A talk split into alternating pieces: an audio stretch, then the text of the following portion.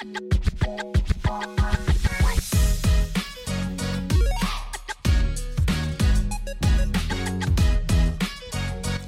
everyone, and welcome to the show. I'm James, that's Katie, and that makes this the first ever episode 13 of Cloud Control and our first episode for 2023. Happy New Year, everybody, and Happy New Year to you, Kate. Welcome to the show for another, uh, for well, the start of another great year of podcasting uh, here on Cloud Control. I know.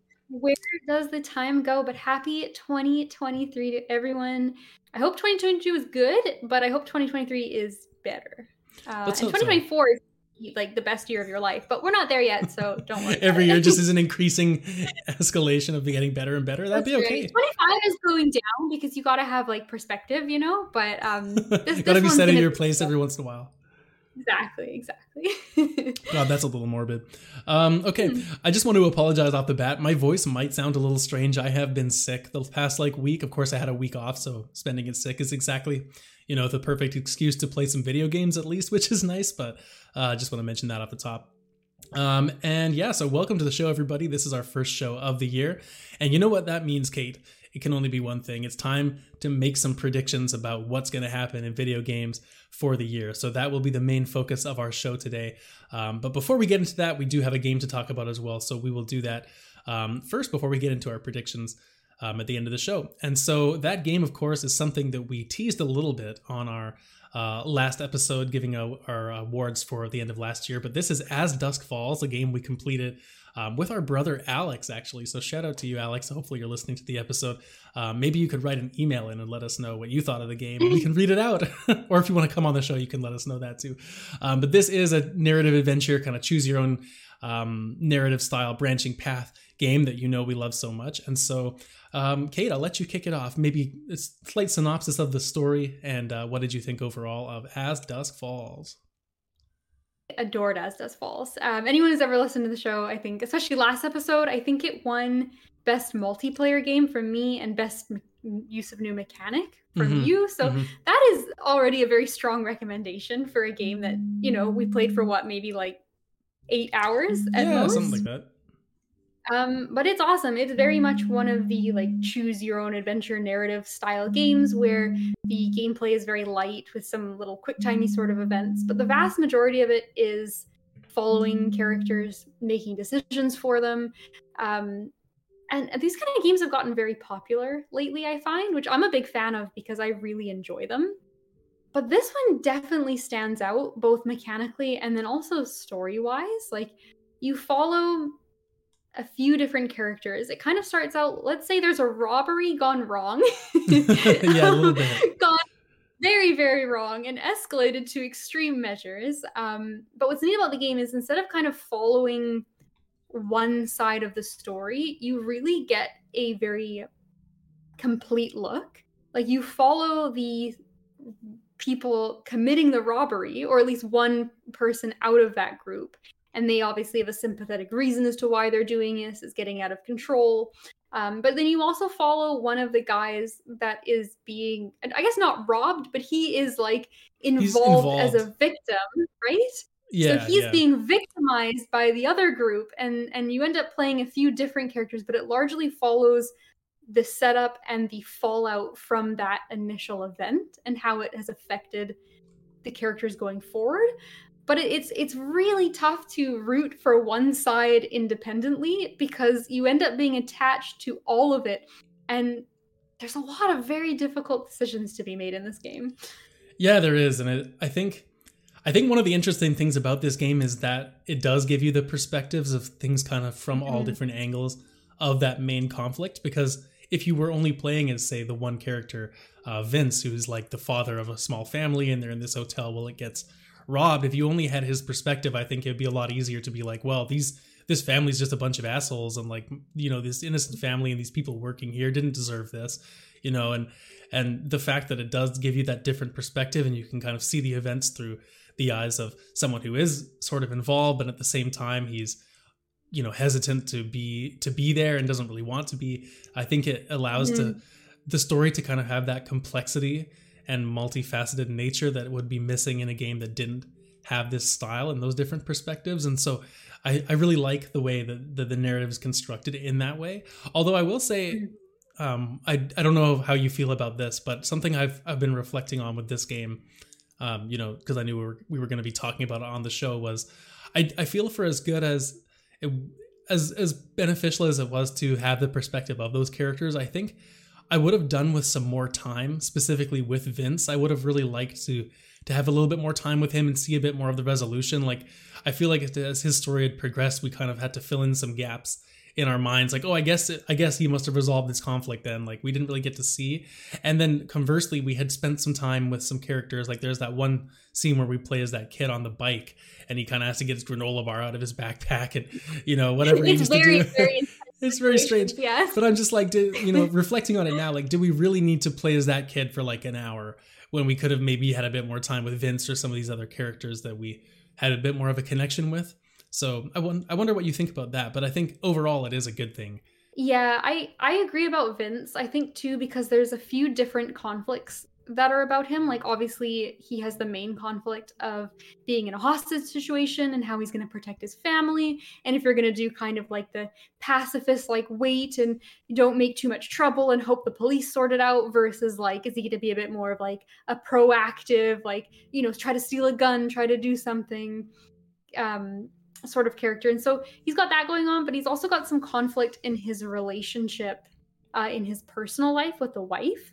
And I feel like we made a pivotal decision regarding her. And it didn't really get addressed much in the game. And it was more of like at the very end when they do the tie up, like what everybody's doing, like, you know, 15 years later. And we got like a little bit of like a progression based in his personal life that just sort of felt like it kind of happened off screen instead of mm-hmm, mm-hmm. us being more involved. So, but then again, with these kind of games, it's tough to say because had we chosen different options with Vince, like we might have had more scenes with him. Like this game does the really nice thing that games like um, Detroit do, where after each chapter it shows you these big branching trees and you see your choices that you made, like what percentage of players made the same choice online.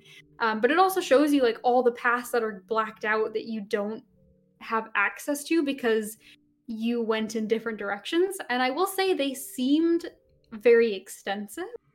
Um, whether or not they all kind of like culminate in the same few endings, I'm not sure, but at the very least, it seems like there's a lot of different ways to get there.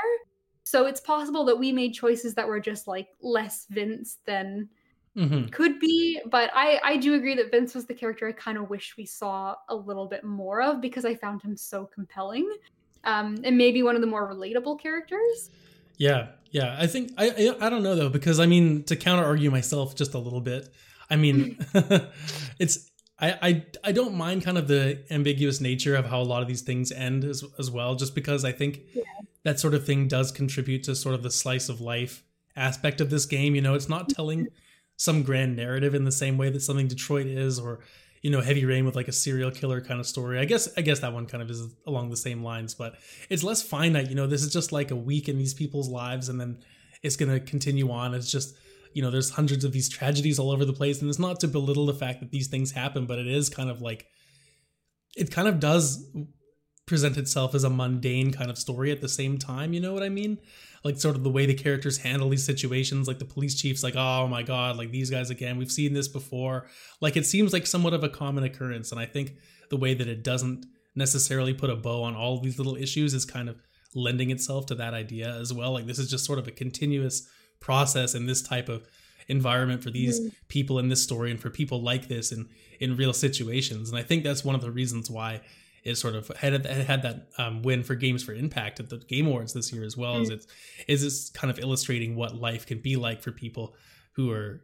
caught in these type of situations yeah exactly and I think too, like that's just a testament to how well the characters are written. Like it must be very difficult to write a character that can be augmented in so many different ways, right? Like a lot of video games are touted for like having amazing characters and amazing stories, but they are very carefully crafted. And they get from point A to point B in the way that the the writers intend for them. But in these kind of games, they need to convey who the character is, but also give you, the player, a lot of control over that. So part of that is exciting because there's a lot of like interpretation of, well, I think this character would do X, or I think this character should do X. um, instead of y but they still have to feel very like cohesive and like every decision that they have the potential to make is something that character might do based on who they are and their situation. And I think this game felt very believable. All the mm-hmm. characters mm-hmm. felt very real um, and like they could exist in the real world. And I think like with that Games for Impact, it's it's because the characters are so strong, like that slightly like mundane setting and the events, but also just in the way that they're written. Like no one is like a crazy, out of the ordinary character with like you know unnatural things going on like no one's a massive hero or leader that like steps up and does extraordinary things. It's real people in like real situations that like definitely wouldn't happen to you in your day-to-day life, but would be within the realm of possibility regardless of what you choose, which is is pretty cool. Yeah, it is, and I definitely want to mention too. Just the um, we, we've mentioned a lot of times that it's a branching narrative, kind of pick your own adventure thing. But um, I mentioned on our awards show that I I wanted to call out the the way it lets you make those choices, and I just in case people haven't listened to that, I want to go over it briefly here too, just because I think mm-hmm. it is mm-hmm. so smart. Um, just because this game, for those that don't know, is you you can play it on a controller just the same as any other game, but this also uses um, your phone if you want it. And so if you're sitting in a room with multiple people, you can instead of passing the controller back and forth and like, okay, you make the first two choices, then you make the next two, or however it works. With this game, it's kind of like that Jackbox party pack um, feel where you can all have a little vote on your phone. And then when there's you know two three four choices on the screen you can all vote individually. And the winning choice is the you know the majority vote or you can have a certain number of vetoes amongst your people as well. So i i love the way it's set up and that should just be the standard going forward for all of these style of games because it is inarguably the best for a multiplayer setting i think being able to have that sort of voting mechanic um, involved and i think it was just ingenious. And i know for us like personally playing like regardless of what we say about the content of the game like we had a lot of fun as well just the dynamic of the three of us playing in the same room and like kind of laughing and then deliberating like okay well you know we're stuck in this car. Where should we look first? Oh the glove box or like under the seat? I don't know. And they're like you know panicking a little bit and kind of deliberating. It's really fun and and there's a certain energy to this style of multiplayer and what this game specifically brings that i don't think you can really get anywhere else because you're all just yeah. trying to do the best in what you would you know what you think in that situation and, it makes it more fun to have that vote um, i think. Exactly. And especially with um like you're so limited in time to pick an option right? Like when those options pop up on the screen you you have to decide quickly. So you have a, a, little bit of a conversation but it has to be rushed along and somebody's voting in the middle of listening to another you know another person's opinion. And what yeah. i love the most about these kind of games and especially playing them socially is i find i'm predisposed to sort of play a certain way. And it has, I think, you get two overrides per chapter, I believe, which is basically like you hit that override button. It doesn't matter what anyone else has voted, your choice goes through, which is great because if you feel incredibly strongly about it, you get the override. Or sometimes the override for funny things. I think we were like at a party with one of the characters, yeah. and it was like, "Are you gonna like try weed or it was like I overrode it to smoke a joint on top of the barn that one time. yeah, that's right. So you overrode it because we were like a straight laced kid and we are like, no, no, we're doing drugs. Like just some kind of funny moments like that. But so the override is, is nice to gain that little bit of control for for certain moments. But at the same time, like even in like a game if I was playing by myself, I would be predisposed. I'd pick kind of similar sort of options. I would have a developed play style but when you're playing with people and you are not in control, you end up sometimes with options that you never would have picked otherwise. And you get outvoted, right? It's like, I really think that this is the best option. Two other people have voted against for a different option, and I'm stuck into it. But that maybe makes for a more interesting story. I think it does. I think sure. so. Like, there's so much more variety, and it plays out in different ways. And it's just an experience you wouldn't have gotten otherwise without that style of mechanic and i i appreciate that a lot um, the other thing about this game too and the choices is that they were tough like a lot of times in a game you get choices that are they can be ambiguous but sometimes it's like this is the aggressive option. This is the like feeble option. This is the like you know try to be really kind option. And sometimes this game has uh, sort of obvious choices, but a lot of the times they're things that like really could go anyway and they're they're a lot more complicated than just being like a type of attitude toward a situation. They are very difficult choices that you really cannot foresee what the consequences will be, mm-hmm. which I think adds so much more to the game of like, oh my god i hope we chose well. Like now we're we just have to see what happens. And it is shocking sometimes. Yeah it is. I remember back like just just to, to, illustrate that point just a little bit early on you're sort of in this kind of hostage situation and there's one person that's like you're trying to kind of you know make friends and and kind of keep your family safe by playing along but there's this other party that's like no these people have something in mind and you need to get it back for me. Like they have this little book and it's got some information written in it and i need it back and you're going to get them. And you're kind of having to choose at the same time like well i don't really want to piss either of these people off because i mean either one could put me in danger but i'm trying to you know kind of string them both along and at the same time like you know eventually this is you're gonna have to disappoint one of them like they're gonna be you're gonna be yeah. found out you know like it's you're only kind of delaying the inevitable and just that level of tension and and then like you say like you know there's not a good option but each of us would deal with that a slightly different way like maybe i would have been a bit more active in trying to get the book and maybe you'd be trying to like hide in the corner or something like that and yeah. it's just it's very interesting kind of trying to meld those strategies and how the vote yeah. comes in especially since we had an odd number of people as well which i think mm-hmm. is uh, you know a little bonus um, for this type of thing for sure.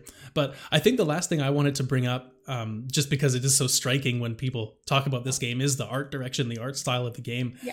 Um, and you know, it's I think it's pretty controversial, and I can completely understand why. It it really doesn't look similar to anything that I've ever really seen before. It's sort of like that flip book it's almost like a watercolor comic style that it kind of mm-hmm. has and like you know it moves in kind of stop motion sort of ways it is it is sort of weird but you know I, I kind of feel like the reason it happened this way was just because they obviously put a lot of work into the writing and the narrative.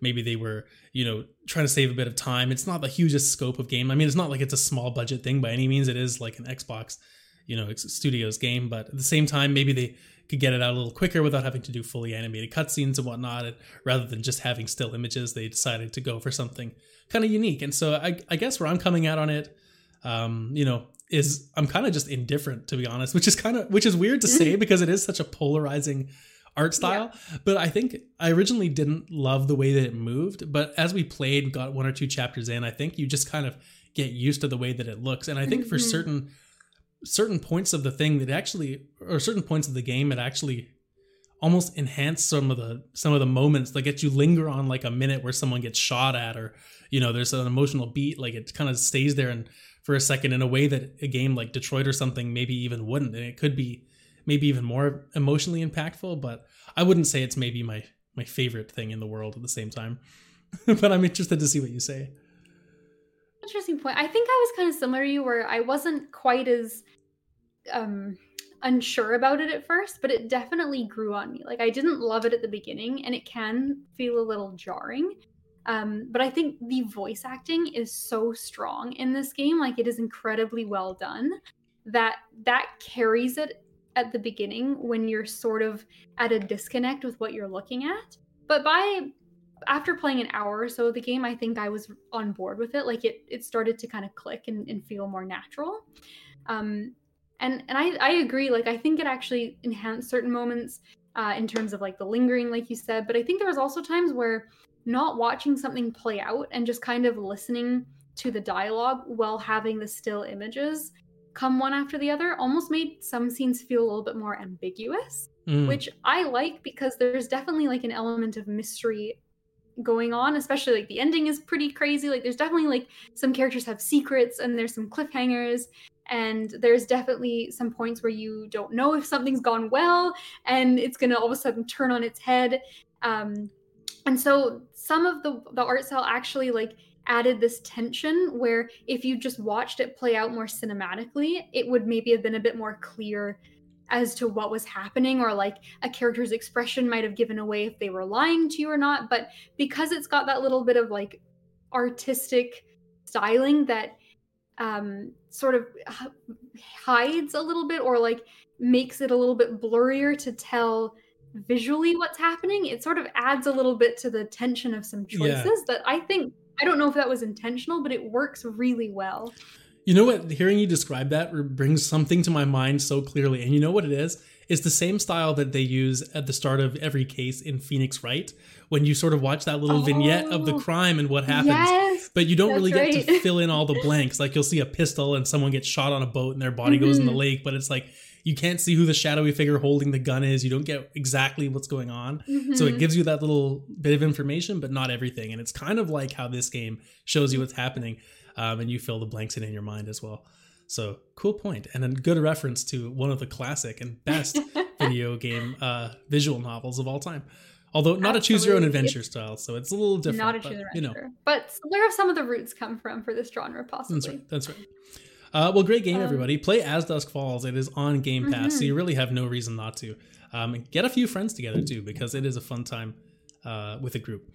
So let's transition to the second half of the show today, Kate, which is, of course, of course, as every gaming podcast must do at the start of the year, uh, mm-hmm. uh, predictions for the upcoming year and the video game industry. But uh, before we talk about 2023, we just want to reflect a little bit on the year that was um, and go back over our predictions from last year because uh, we had a competition last year between the two of us of who could get um, the most points between five different predictions uh, that we made for the year of 2022 last year.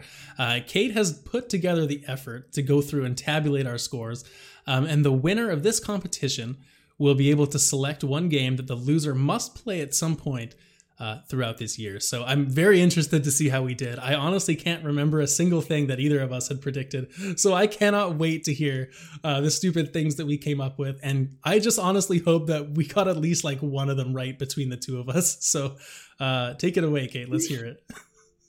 this yeah this was a blast to look through. I mean some of these predictions were wild at the time but even wilder looking back yeah i mean we go for some funny to, stuff. We don't always go super yeah. serious but um before we get to our own predictions we did have um some friends write in uh, from Plastic Hearts podcast, and they gave us a prediction to read out in addition to ours, and they absolutely sniped it. um, their prediction was we will see The Last of Us PS5 remake coinciding with the HBO show, uh, which we absolutely did because part one came out relatively recently, and of course the HBO show is set to come out on January 15th. So yeah, that was a total slam dunk. Uh, and they may have sort of embarrassed us uh, for the rest of the award. so, James, I will give you the option. Would you like to hear mine first and then know what you're up against? Or do you want to hear yours first and Ooh. go into mine with either the confidence or lack thereof? Jeez. Well, I just want to say, first of all, congrats to Fonz for that prediction. That was great. Mm-hmm. So, shout out to you, my friend. Um, wow. I can't remember if we had any kind of rumors about a show coming out or a remaster at that time, so I'd be interested to know if he kind of just you know latched onto that. I think rumor, we knew about the show, but not about the remake. I mean, either way, great call, great call. It, but yeah, um, you know absolutely. what? Let's do it in the. I feel like you usually go first for these type of things, and and I, I pass it off to you. So I'll pass it off to you. You can tell me your predictions All right. from last year first. Well, my first prediction is a win right out the start. That Elden Ring wins Game of the Year, and it will also be my personal game of the year. And okay. of course, both of those things happen. Okay, that's a point uh, for you. That is that is a wow. point right out the gate. Okay. Uh, my second my second one was extra funny because it was actually a prediction from for 2021 that I carried over because it had yet to be fulfilled in that Persona 6 is going to be announced and the color of the game because obviously they're all color schemed is going to be purple. and we have had zero news, not a whisper of Persona 6 mm-hmm. over 2022. So okay. that's a loser. Well, that's fine. Uh, third, I hit on another one. GoldenEye turned 25 years in 2022, and it would get a remaster that included the nostalgic jank of the original, uh, which it did. Excellent. or at least it was announced. So yeah, well, it's getting exciting. it's getting remade. We, I mean, we can't really comment on the jank at this time, but.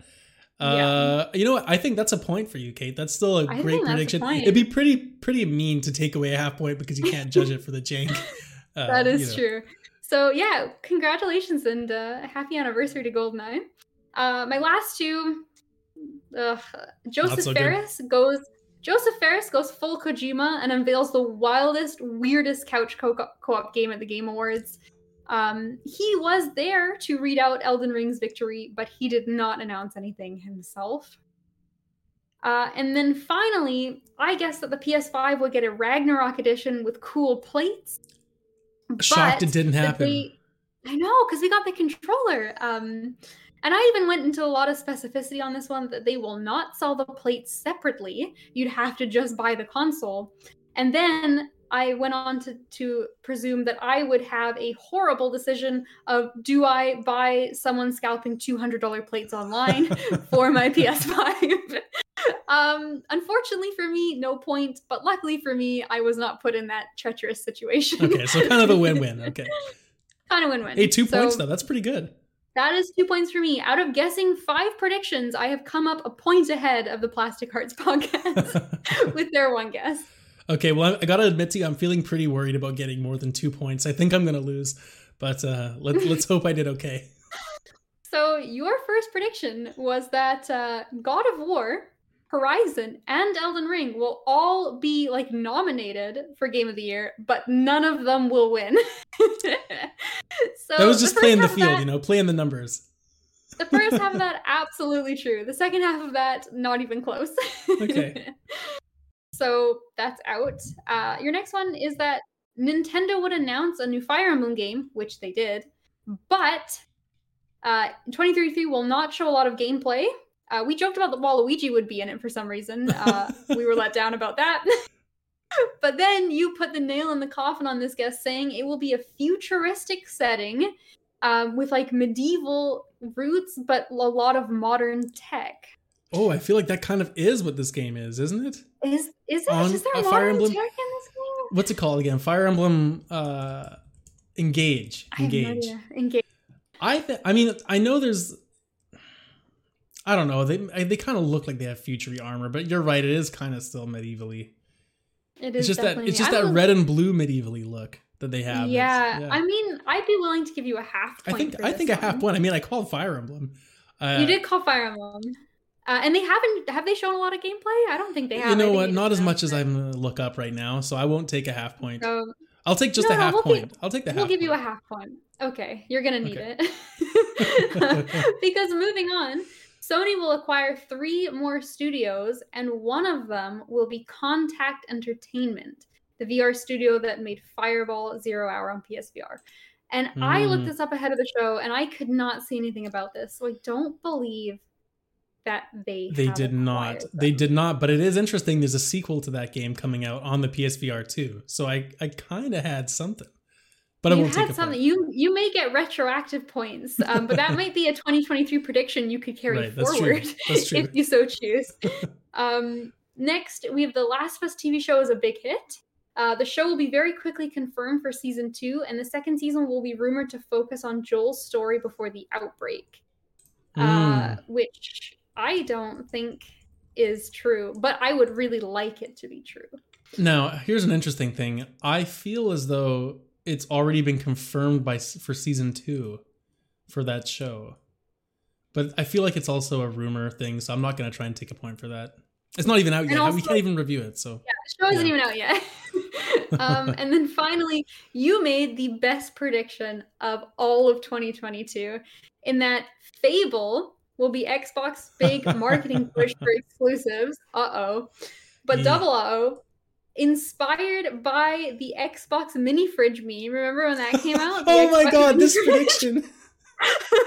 so you brought up that Xbox made that like mini fridge. Oh like my god, the beer line. Thing, and it was real. So you said Fable was gonna come out uh, you said that the mini fridge needs you need things to put in it, right? Like you are getting yeah. tired of your Gatorade. That G Fuel only goes so far, right? So you were like Fable's coming out, and to market it, they're getting Fable ales to go in your fridge. Oh, it's such and a bad prediction. I I love this one. I wrote down beside it in big brackets like LOL, and then I will buy you some if they're real. but unfortunately, even well, though that is what consumers deserve. It is not what I you know. Sometimes, sometimes the best predictions are the ones that don't come true, and that is That's certainly true. one of them. So I guess that makes you the winner of our competition from last year, Kate. Does indeed make me the winner of okay. our competition. So, so I'll reveal to you right now. If I if I had have won this competition, I would have gotten mm-hmm. you to play Shovel Knight this year, the uh, first Shovel Knight campaign, because I know you've tried Mhm. a little bit, and I I just adore that game so much, and uh, you know Mhm. that's would have been my pick, but I guess I'll have to wait until my my predictions coming up here in a few minutes are right the start of next year. uh, before I right, get right. that, the so- start of 2024, Yeah. I might be playing Shovel exactly, exactly. So that's, um, that's not the worst way to start a year off. it, it's really not. It's really not. But I I need to know now. So you've won. What game do I need to Uh-huh. play this year? Okay, so I've got to ask you, double check you have not Mhm. played this game because I've got a backup in case you haven't. Okay. But have played SteamWorld Quest? I have played every SteamWorld game. I love SteamWorld. You have played Quest, the All of them. game Yeah, one? yeah, yeah, yeah. It's one of my favorites. okay, good. I knew you'd like that game. It's very good. Okay, then to get off of that track, my backup game is a game that I remembered for our last episode and just re- remembered how enamored I am by it. That I think you should, and you can Steam share it for me, so this is totally free. Mhm, mhm. You should play some Furi because that game Okay. is fucking wild. Cool. Uh, it's short, it's quick, it's snappy.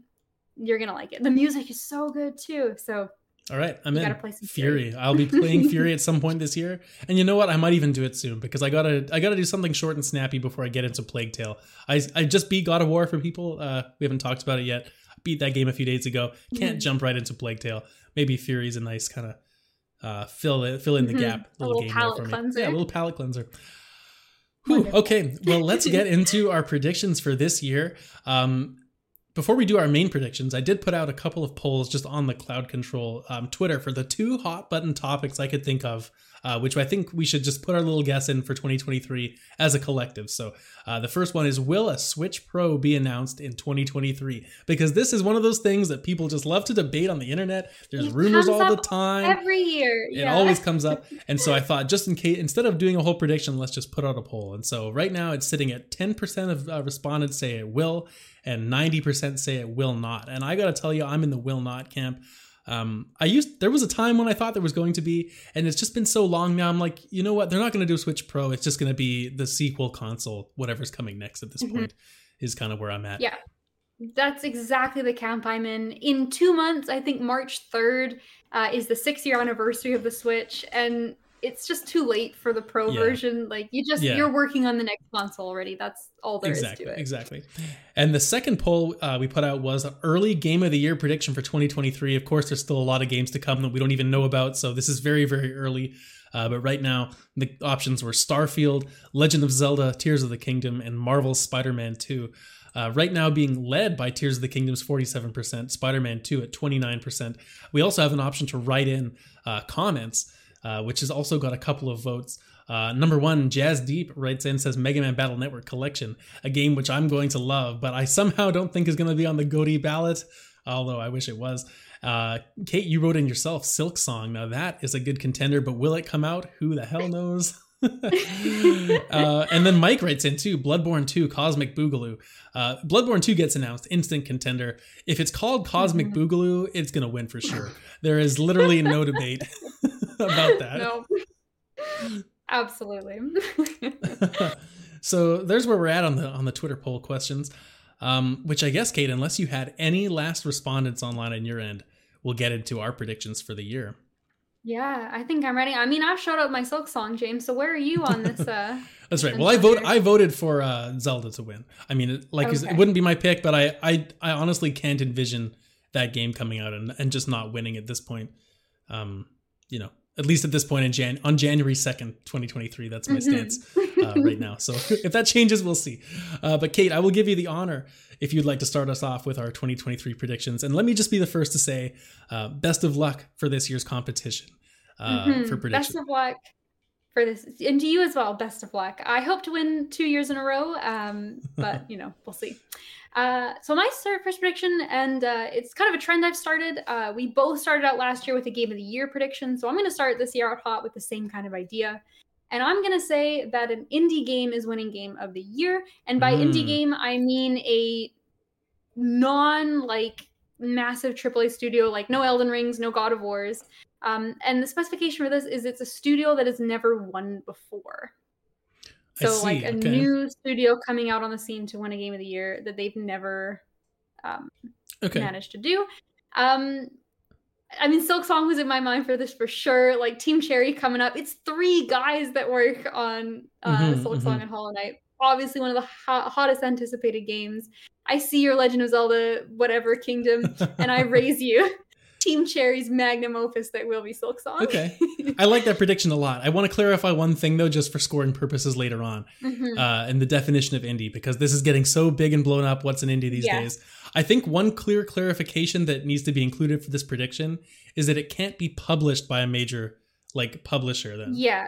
So the clarification to this is yeah, it's not going to be published by a major publisher. Or the clarification is that it's not an, a full price eighty dollar game. That's what. Okay, because that's not always indie then though, because sometimes like other Yeah. studios release games for not full price. That's true. I I'm gonna say the two like kind of like technical clarifications on this is that it's a studio that has never won a game of the year before, and it is not a full price Okay. game. So like it's not like the behemoth like those massive games like God of War will always be gotcha, full yeah. price, right? Because they charge it. But this is gonna be a studio that considers themselves a little smaller yes. and is not gonna charge that eighty dollar price tag.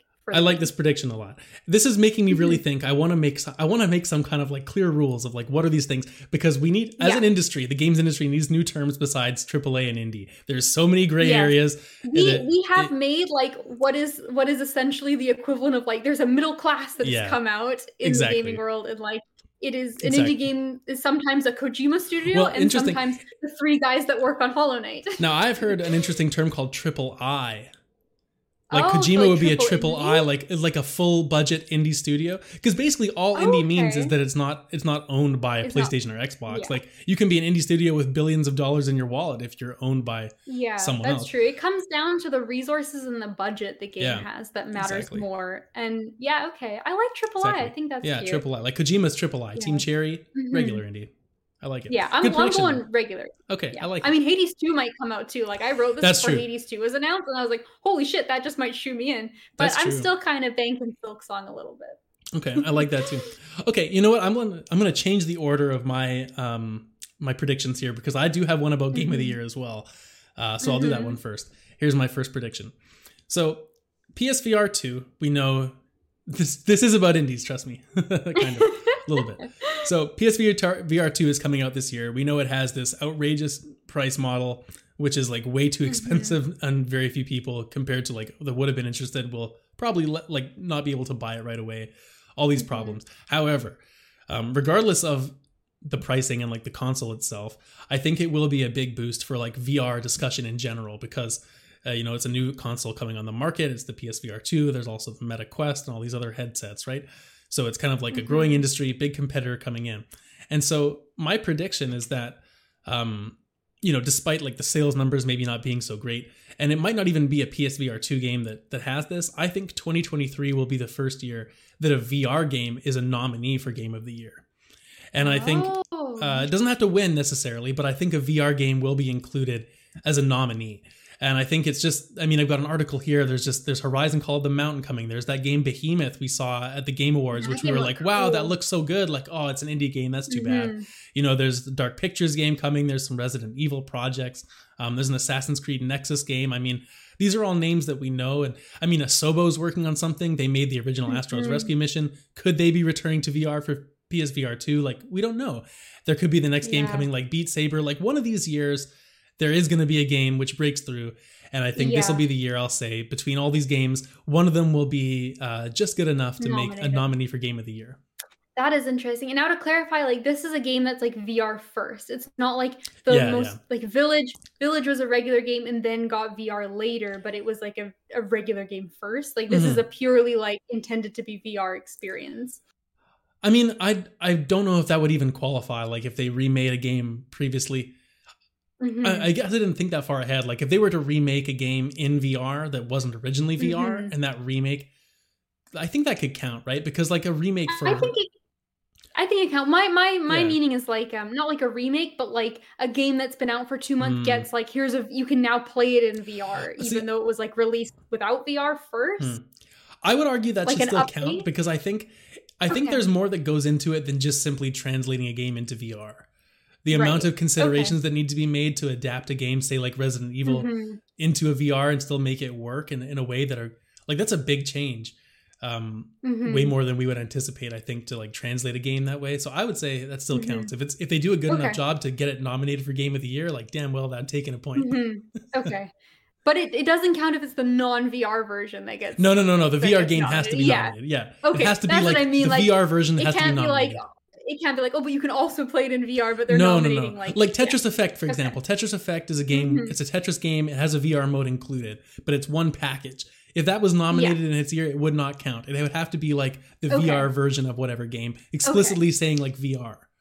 Okay, good. That is that is what I assumed you meant, Yeah. and that is a really interesting prediction because I don't know if that's happening in 2023, but you're right that that is inevitability that it's going to happen at some point.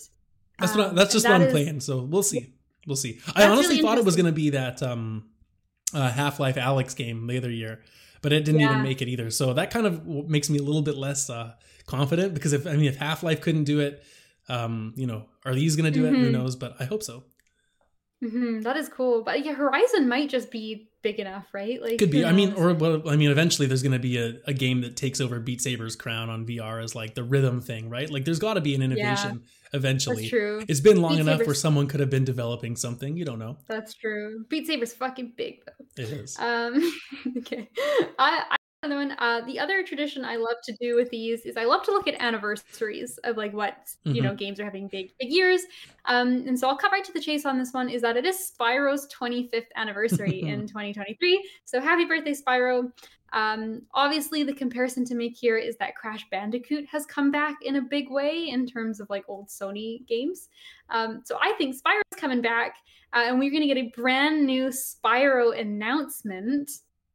Um, and I think it's going to be kind of more of like not an open world, but kind of like Mario 64 esque, where you have like a, a hub area, and then you have a mechanic, kind of like I guess like Spyro the Dragon did sort of thing, right? Where you have that kind of like hub area, and then you could go through those portals into big areas. But instead of being like small levels, they're gonna kind of like teleport you. So it's gonna be like sort of open world, but it's gonna be like open world in defined areas. Okay, so it's open zone through. like Sonic Frontiers. Open zone, yeah, exactly. We're gonna get Spyro, a totally new Spyro Okay. game, open zone. Um, and I've even put a little note to myself because Year of the Dragon had this. Uh, and as a little asterisk extra note, there will unfortunately be a skateboarding minigame. Love it. Great prediction. Mm-hmm. Will Toys for Bob be designing it? That's, this doesn't have to be for a point. Will this be from Toys for Bob, or will they be too busy within a crash and it'll be some I other think- Activision team? Toys for Bob might be too big, but I think it'd be really cool if Toys for Bob It would be somehow cool. ended up doing both. Mhm, that would be awesome. Okay, cool prediction. I like it. Um, okay, I'm gonna go with my most boring one because the rest of mine are kind of fun. Uh, so here's my most boring one. It is that Xbox Game Pass will remain the best deal in gaming because it is, and you can't argue otherwise. Um, but this will mark the first year where I think there's a little bit of conversation of like, oh, maybe this isn't quite as great as it used to be. Um, in comparison to people just being like universally, this is amazing right now. Um, I think it'll there- there'll be a price increase at some point this year. I think it'll be maybe something maybe like five or ten bucks. You know, like not a not a whole lot Mhm. per month, but it'll just be that little bit where you kind of you know it's not it's from a no brainer now to like oh do I really want to spend thirty bucks a month on Game Pass kind of thing for some people. Um, and I think that because that's kind of an easier prediction. I mean, it's kind of minimal because I know also there was a the increased price of like the first party games, or there was a couple months ago. Remember we had that news story. Mhm. Um, so I think that kind of ties in there. But my other part of this prediction, I guess, is along with the price bump, they're going to have to be like, oh, but don't worry, it's worth it. You know, we're going to sweeten it for you. So I think to justify the price bump, they're going to use one of these two following excuses, which is I'm going to Okay. qualify my half point with this, so it's not too easy. Okay. Okay. Um, so they're Mhm. to justify the price increase, they're either going to um, really make a statement that like PC Game Pass is now like day and date with console, like it's a universal experience. Okay. So we're really going to acknowledge that PC is not quite up to snuff, and we want to like you're paying more, Mhm. but it's like a better service for you. Will be the first thing they say, or the second idea will be that because sometimes they include like you know partnerships, like there's a Disney Plus sort of subscription. Mhm. So I'll say that the second idea how they could do it would be they'll make some kind of partnership with one of the sports streaming services like NFL Red Zone or DAZN, like D A Z N. And I actually wrote in brackets beside this because of your face, brackets, which a lot of people will groan about because there is not a lot of crossover between sports and gamers. Yeah. Uh, yes, I I am frowning hard on this so one that's what I'll because say. I could Yeah, Uh, I'm yeah. frowning on this one because I could totally see that happening because they love to do that. Like, yeah, we've made it more expensive, but we've also like Mhm. added an extra stuff, and it's like I don't care about that extra stuff. Like, I, I I would want it to be never cheaper, like right? choose to also buy this. Yeah. Like, But here's the thing: the reason I, I say this is going to happen, and the reason I think that sports partnership could be um, something I'd be a little bit more confident in, is because by all accounts, this is the year we're getting the Xbox streaming app and the little stick you can put in your USB stick you can put in your TV. So if people are already buying the stick, they're trying to sell it to you. What better way than to give you like NFL Red Zone on there for all those people that just love football? You can just stream it um, from the same stick as your Xbox.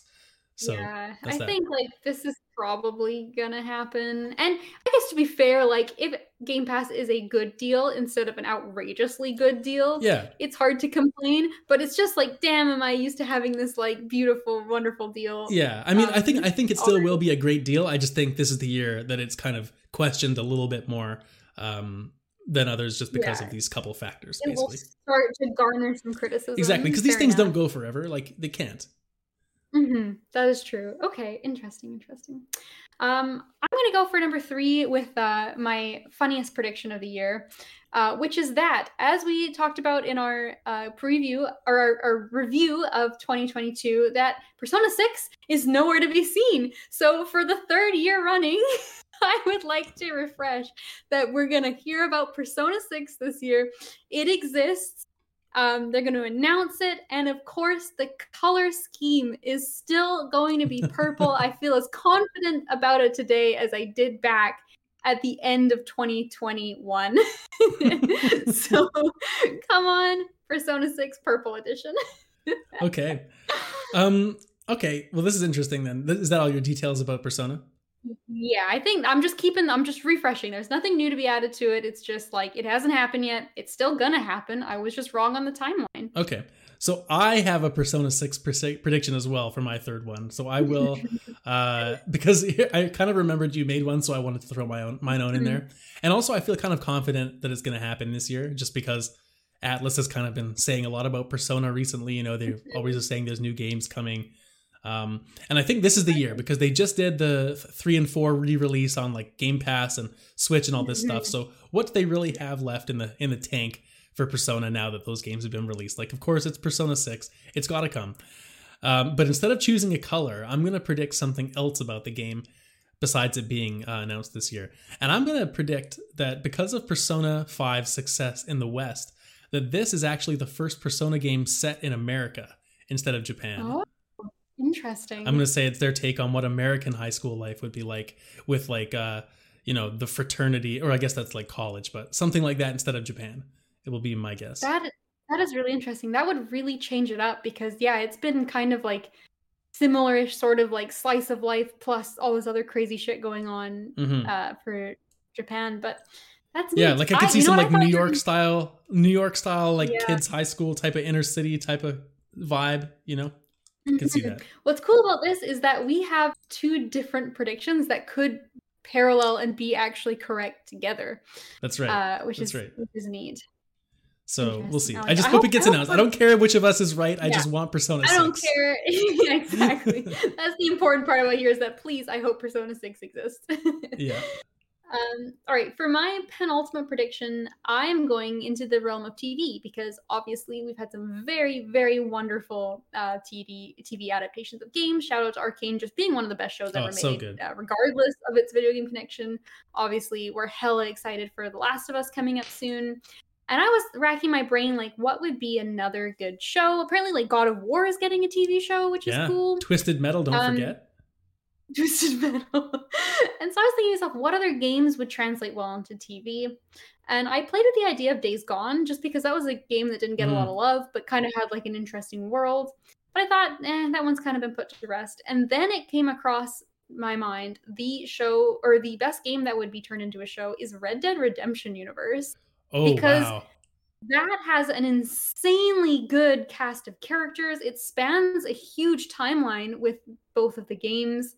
Um, there's so much to explore. It's in a really interesting time period that doesn't get turned into TV very often. Like westerns are, are kind of not really a thing, and when they are, they're not grounded in the same way that Red Dead is. Yeah, and they're usually um, movies too, like historically. Yeah. Exactly. So I thought like not only does it translate well, but it's also got like a niche that hasn't really been taken advantage of in in the recent years in television. And so I want to put my money in the uh, in my cowboy hat and say that Red Dead Redemption universe coming for a TV show. I want to put my money in my cowboy hat. That's the greatest quote I've ever seen. I love but it. I'm doing it. I love it. Okay, I like that so one. good. I'd watch it out of that show. So who who do you think it'll be like centered around John Marston or like will it be a different cast kind of just in the uh you know the the See, realm of Red Dead?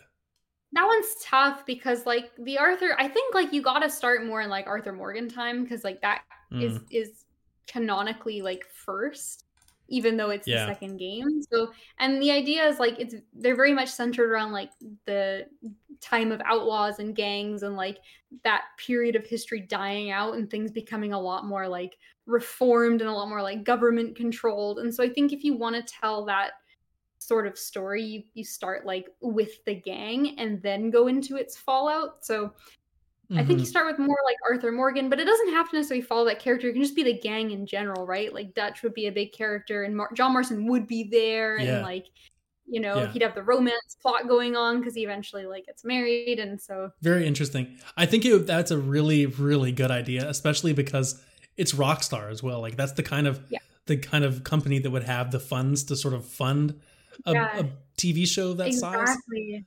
And it's got characters, it's got drama, it would have action, there would be shootouts. Like it's just, it's got everything. Mm-hmm. Exactly, exactly. And they could have the same kind of thing where like Neil Druckmann's been so connected to the Last of Us TV show to be like the liaison between the source material and the, the TV Mhm. studio. Like they could easily do the same thing with someone from the writing team on the, you know the, the Red Dead Redemption game as well. Great call. I Mhm. really like that a lot. Mhm. Um, okay, well, I have a prediction that is somewhat related to a TV show or movie.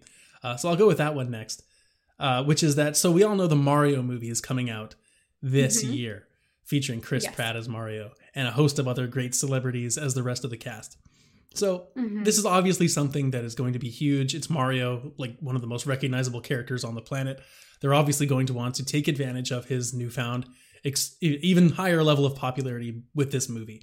So they're going to have something coming out, a bunch of stuff coming out actually, um, around Mario. And one of those things is going to be a new 3D Mario game because we haven't had one since 2017, I think, was Mario Odyssey. Uh, it's been a long time since Yeah. we've had one of those. I mean, there was the Bowser's Fury kind of DLC thing, but not that's not a full game in the same way. So I think we're gonna get a new 3D Mario this year. Um, and but this is where I go off the rails and lose myself all the points. or at least I lose myself the half point. So the first, I guess the Mhm. first part is that we're getting a new 3D Mario this year. Will be my prediction. Yeah. But the interesting part about this game is that because the movie has done such a good job of making these other characters that people may not know as well, you know, Luigi, Toad, Peach, Donkey Kong, these four. These Mhm. will be uh the movie the new game will leverage these four characters heavily because people will now like know more who they are. Uh, not that they don't already, but the game will be sort of an Odyssey style game. But there'll be instead of a bunch of different worlds, there'll be like four different ones, and in each one you will play as one of those four characters, and they'll all have their own move set kind of thing.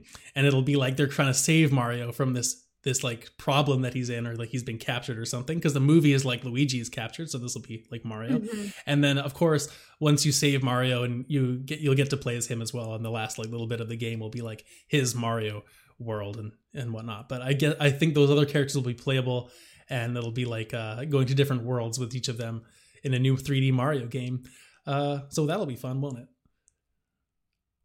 that I'm on this because I like the idea of it, but I also think like the things people love about those 3D Mario games is like how tight the controls are, Mhm. like mastering like cap jumping in Odyssey and like finding those like speed run routes to get up to places way faster because you you figured out like where you can jump from hmm is so integral to like what people like about those games that it would be very difficult to make four characters that are all different but still feel equally satisfying to play versus like oh fuck i'm at the toad section like he can't jump as high and so he sucks but i also really like it in terms of like they could really go totally off script and do some like really wild and creative things Yeah.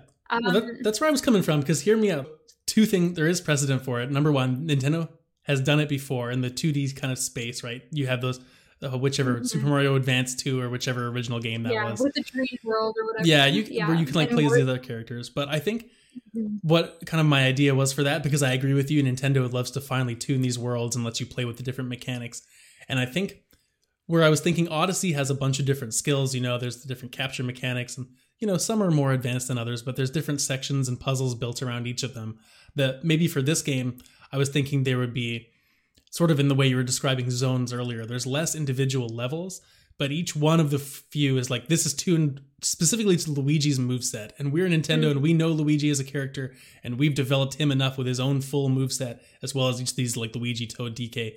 And they all have their own bigger or like more fully realized space individually for each to, of them to explore. And then uh, Mario as well. And so just a bit of a different take on the sort of different control schemes you could have. That's interesting. I think what I would really enjoy, just as an initial thought about this idea, is something like a kind of like a compromise where you play as Mario for maybe like still 80% of the game because he's just the most satisfying character. But then you kind of almost like sort of how Paper Mario has those like in between chapters where you play as like Mhm. Bowser and Peach.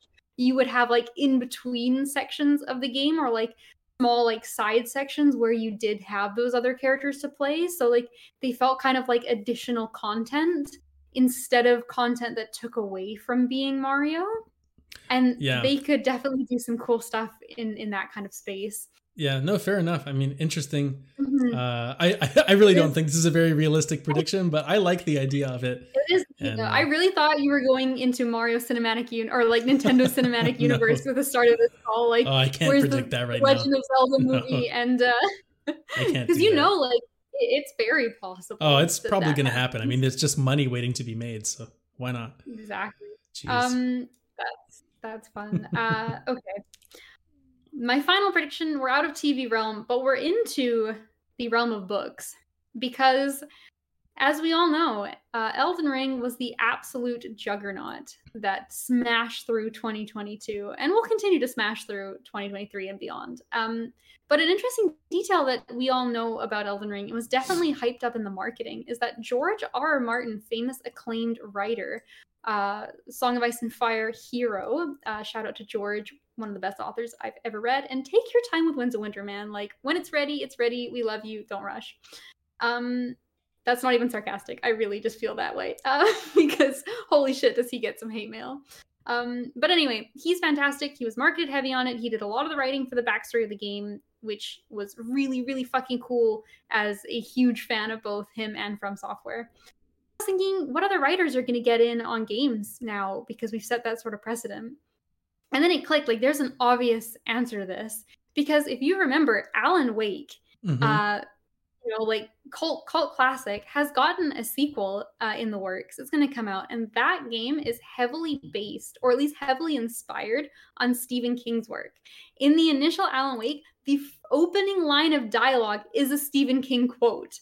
Uh, so it is not being subtle about it. So I thought to myself, Stephen King is a cool guy. He would 100% be in if he got contacted by a studio. And so I think he is going to do some writing, not for an adaptation of one of his books, but for a brand new horror game. Stephen King is going to be uh, contracted as a writer. that is a wicked prediction. Holy shit. Yes, it is uh, unlikely, perhaps, Hmm. but holy shit, if I snipe that, like pre-order. That's purchase, amazing. I'm 100% Honestly, yeah, that's that's my new favorite prediction. You have taken my crown from the Xbox mini fridge and Fable Ales for this year. Uh, I don't know about that. Coolest prediction for But- sure. I can totally see that happening. I think it would just come down to. I, I mean, I wouldn't be surprised if someone like him had already been contacted. I think it just comes down to, you know, what is his bandwidth as a writer, and would that be something he'd want to do? Because it'd be great. That's the crazy thing about Stephen King is he's such a cool dude. I feel like he'd be in, and also he's like amazing. He just churns out. Like he is the antithesis of George R. R. Martin. Like he just writes at a pace that no other writer is able to match. So he's like, "Oh, write for a video game? Sure, that'll take me five months. Done. Here you go. Also, here's another sequel to Doctor Sleep. Like here, you know, like I just, enough. I just had a, you know, I had a free weekend, so that that is a wicked, uh, wicked Cool. Now, now you wrote as a horror game, right? Did you have anything else about that, like what a topic could be, or like anything I, like that? I didn't. I feel like it was enough of a out there I prediction. is. I just, didn't I mean, I'm not saying and- that for points. Just, just curious. Yeah, I I don't know. Stephen King, he's he's got a lot of really unique stuff. Like he is, he's quite over the board. He's got monster stuff. He's got like sci-fi kind of things. He's got really small slice of life, like you know, Mhm. just just crazy people. He's got um. Like You he's know, got a historical fiction one about stopping the JFK assassination. Like he can do anything. from the from the little bit I know about him and what's interesting because I I think like from George R. R. Martin like his his style and like genre really seems to match with kind of Elden Ring and sort of that sort of Mhm. environment like the medieval kind of knights and kings kind of stuff. very like um, kind of like Yeah. war based backstory. Yeah, exactly. And so for Stephen King, like for me, what came to my head originally, I would love to see him. For, from what I know, like what he writes about is something like Control. Like if he was writing for Yeah. Control sequel or something, like those weird sort of, you know, inexplainable, paranormal type of weird stuff like that. Like I could see that. Uh, yeah, if it's like an under the under the dome kind of thing, or Mhm, like a um oh, that other one that that has like aliens kind of like Oh weirdly out of don't know. nowhere. It's knockers. Like, yeah, but I could see it. Like he definitely goes into some like supernatural kind of kind of crazy stuff. That would be. Hmm. I So like it. I cool. like it a lot. I would love that. okay, Yeah. well, well, let me give you my last prediction. It's definitely not as uh, bold as yours, but I think it's Mhm. something that could be quite exciting. So, as we all know, uh, one of the greatest studios on the planet, Insomniac Games, doesn't miss everybody. Everything they put out is just a complete masterpiece. I would say, at least in terms of action. You know, they've got these great Mhm. franchises. They got Spider Man. They got Ratchet and Clank. And those are great games. But here's the thing it's a bit of a gradient, right? It's a bit of a gradient. We got Ratchet and Clank, which is, I mean, it's got a story, there's dialogue and whatever, but let's be honest, I could play that game if I really wanted to, pay very little attention to the story. I'm there for the combat and the movement and the different weapons and all the the action and the crazy Mhm. explosions and all this stuff. So that's their, their that's their game Ratchet and Clank. That's the whole series there. And of course, then they also Mhm. have Spider-Man, which is uh, I would argue a bit of a step down in terms of only focusing on action. It's got some nice narrative moments, some great characters, obviously, in the Spider Man universe, but still very much an action focused game, swinging around the city, you know, doing your missions, using your powers as, as Spider Man or as Miles Morales. Now, let's not forget, everybody, that there is a third game coming in development from Insomniac focusing on one Logan, aka Wolverine. And my prediction is that this game will be very much in the third style, which is very narrative focused, um, in a way that some may say resembles Naughty Dog, uh, another famous, um, you know, obviously PlayStation studio. Because Naughty Dog's games like Uncharted, Last of Us, there is a lot of action as well, but I would say that those games are less about the action and more about the narrative, especially The Last of Us. Mhm. Um, obviously, the action's still good, and I'm not saying it's bad in any of those games. Uh, maybe their Mhm. first Uncharted, but it's definitely more focused on the characters and the Yeah. you know the narrative side of it. And I think that's what I'm kind of driving at here. Is I think that Wolverine will be Insomniac's. Um, it you know they're going to be marketing Spider-Man 2 a lot this year, but we're going to get some content, some trailers or, or extended looks at more of Wolverine throughout the year, and it's going to really be emphasized that this game is a lot a lot focus a focus will be put on uh, Logan's personality and his relationships, whoever they give to him in this game. Um, I thought one suggestion could be Nightcrawler. I know there's a lot of lore around the two of them being actually like quite good friends, and it's one of the only like friends that Logan is known to have, um, in a lot of material. So just somewhere, uh, you know, to explore more of his personal side. Still, obviously, the action stuff in there as well, but uh, just a bit of a left turn from what Insomniac usually does, with more of the action focus coming first. At first glance, that seems like a very weird prediction, but it actually would be really cool and has potential because, like, obviously Logan's a very like aggressive character, and so you think action first, like he, you know, he slices first, asks questions later. But when you think about it, like a lot of the stuff we've gotten from him recently, like the most recent Logan movie was very like character based, right? Like it was a lot of like Mhm. you know it was so story versus action and then um like he's kind of almost could have like a kratos sort of thing where he's he's very like got to come to terms with being more vulnerable and like that kind of like aggressive character has obviously god of war has done it in a way that's like very narrative first and he could have a similar kind of story in a different way Mhm, and mhm. and i could actually see that being legitimately like a better version of the game than just going like full Logan doesn't give a shit, smokes a cigar, and then kills you. yeah, exactly. And it's, it's just a bit of a change up, right? And I was kind of relating it to Guardians of the Galaxy and how I was thinking that that they had to change those characters so much from what you expect from the MCU in a lot of ways. Obviously, the mm-hmm. humor still sticks through, but if it's just a one to one replica, I think people will be less interested in it. Just in the same way with yeah. this, I think people already know Wolverine is always going to be the claws and the killing and all this stuff. But let's take this a slightly different way, similar to I guess to the Logan movie, but not everyone would have mm-hmm. seen that. Most people still know like cartoon, you know, kind of Wolverine mm-hmm. type of type of setting, and so this is just be something different. And um, you know, similar to people are always like, oh, what's Naughty Dog's next project? You know, like will it be another kind of narrative third person game, or will they try something different? Well, let's not. Why don't we ask that question about a studio like Insomniac as well? So yeah, there we have it. Uh, can't wait for Wolverine, by the way. Oh my god, and Spider Man 2, Kate, this year. Oh my god. oh, it's gonna be amazing. Is, is gonna be a up. Uh, that is. It's gonna be sure. just amazing. So. Um, yeah. yeah. these are some good predictions. I hope we're at least, you know, more successful than we were last year. you know, the way I look at it is that any points that we score really are things we're going to be happy about for the most part. Aside from my Xbox mm-hmm. prediction with Game Pass going up in price, really we'd be happy for any of these things to be true. Um, so let's just hope we earn any kind of points, and that'll be really fun.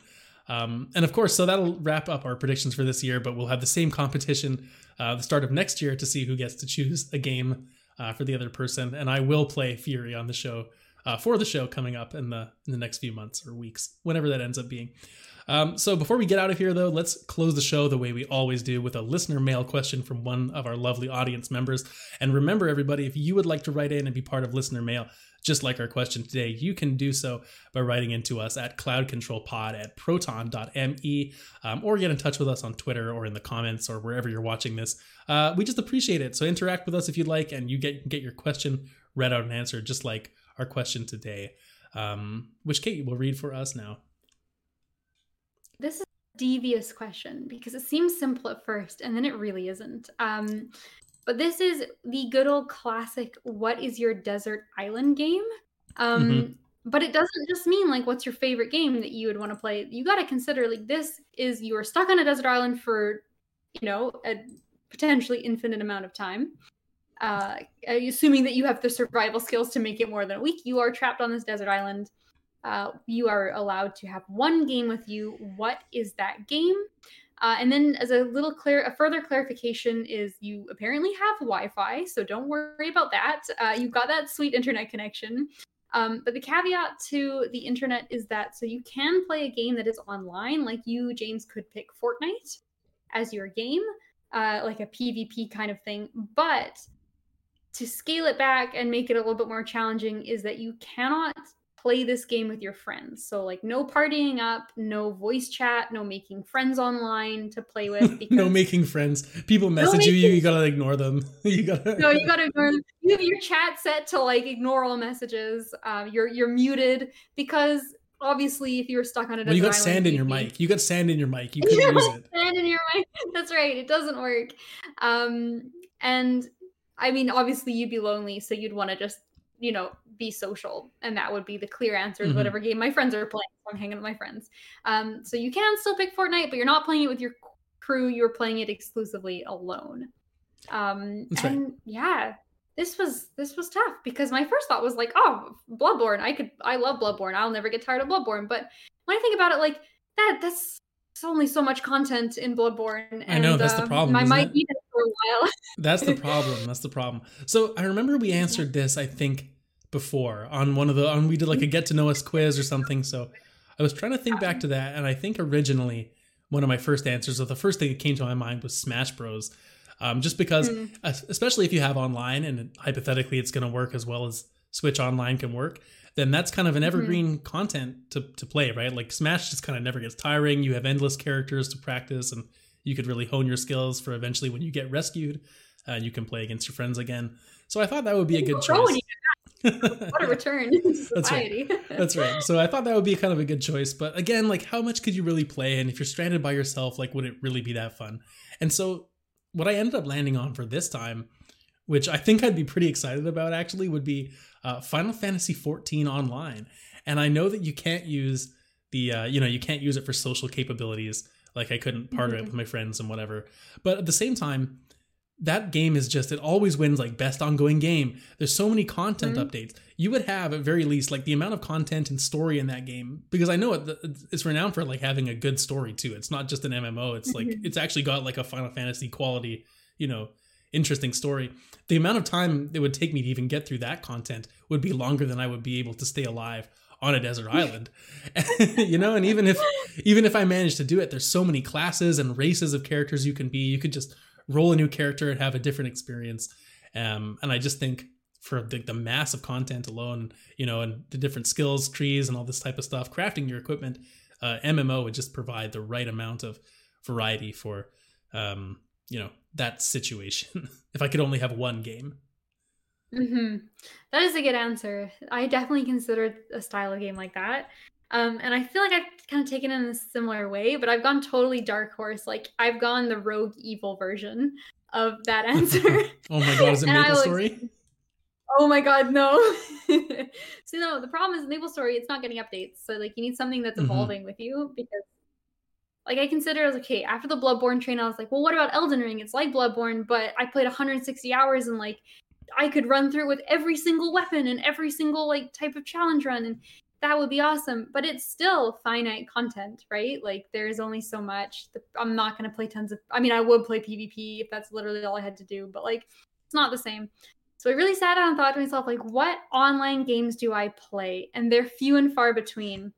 But there was a katie that exists one year in my in my dark dark years where I played League of Legends. No, no, don't do it.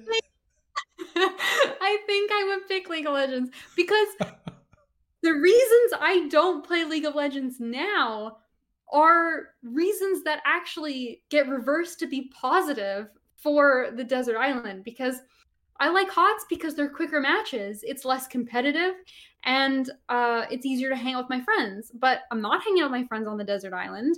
Um, more competitive means I've got more chance to like sit and hone skills and improve. And longer matches, that kills time, which is what I have in abundance and is a problem. and they release new stuff always, always new champions coming out. I would be climbing the ranked ladder. If I'm muted and my, there's there's sand in my mic, it means that people can't flame me after the game. So I'm not involved in the toxic community. I'm just sitting doing my thing. oh my god. This is the funniest answer in the world.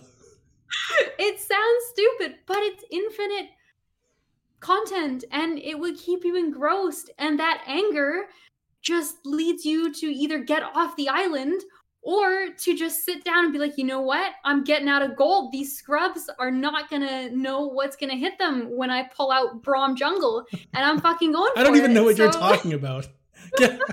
Jesus Christ! You know what's so funny anyway. about that? I would bring that game too because it would make my decision a lot easier. Am I going to play League of Legends or try and build myself a raft? I'm going to fucking try and build the raft because God forbid I'm spending any time on that game. I would be saved instantly. Here's the thing, man. Once you go down the, the League rabbit hole, you get sucked into it. You get trapped. It's either mm-hmm. you don't play League of Legends or your whole life is League of Legends. And so you know, I've, I've got it. I've got it made. Listen, I don't want to yuck anyone else's yum, but I'd also just rather wander off into the jungle with the poisonous snakes and panthers than sit at my computer for 10 seconds and play League of Legends. yeah, it's it's I'm so, going evil 2023. What am I saying? It's it's we're 2 days into the year and I've already gone down the dark path oh my god. Well, there you have it, everybody. It is a chaotic start to 2023. Um, mm-hmm. and everyone should come to my deserted island and we can have a Final Fantasy 14 party uh, instead of instead no, of jungling and laning and and whatever the fuck else you do in that stupid game. Anyways, oh, oh, man, this has been a great episode, Kate. This is what a what a great mm-hmm. start to the year. Um, good luck on your predictions. This has been um, mm-hmm. a fun show as always, like we do every year. Um, and everyone out there, just one last reminder for you too: play as Dusk Falls because that game, yeah, a lot of fun with some friends.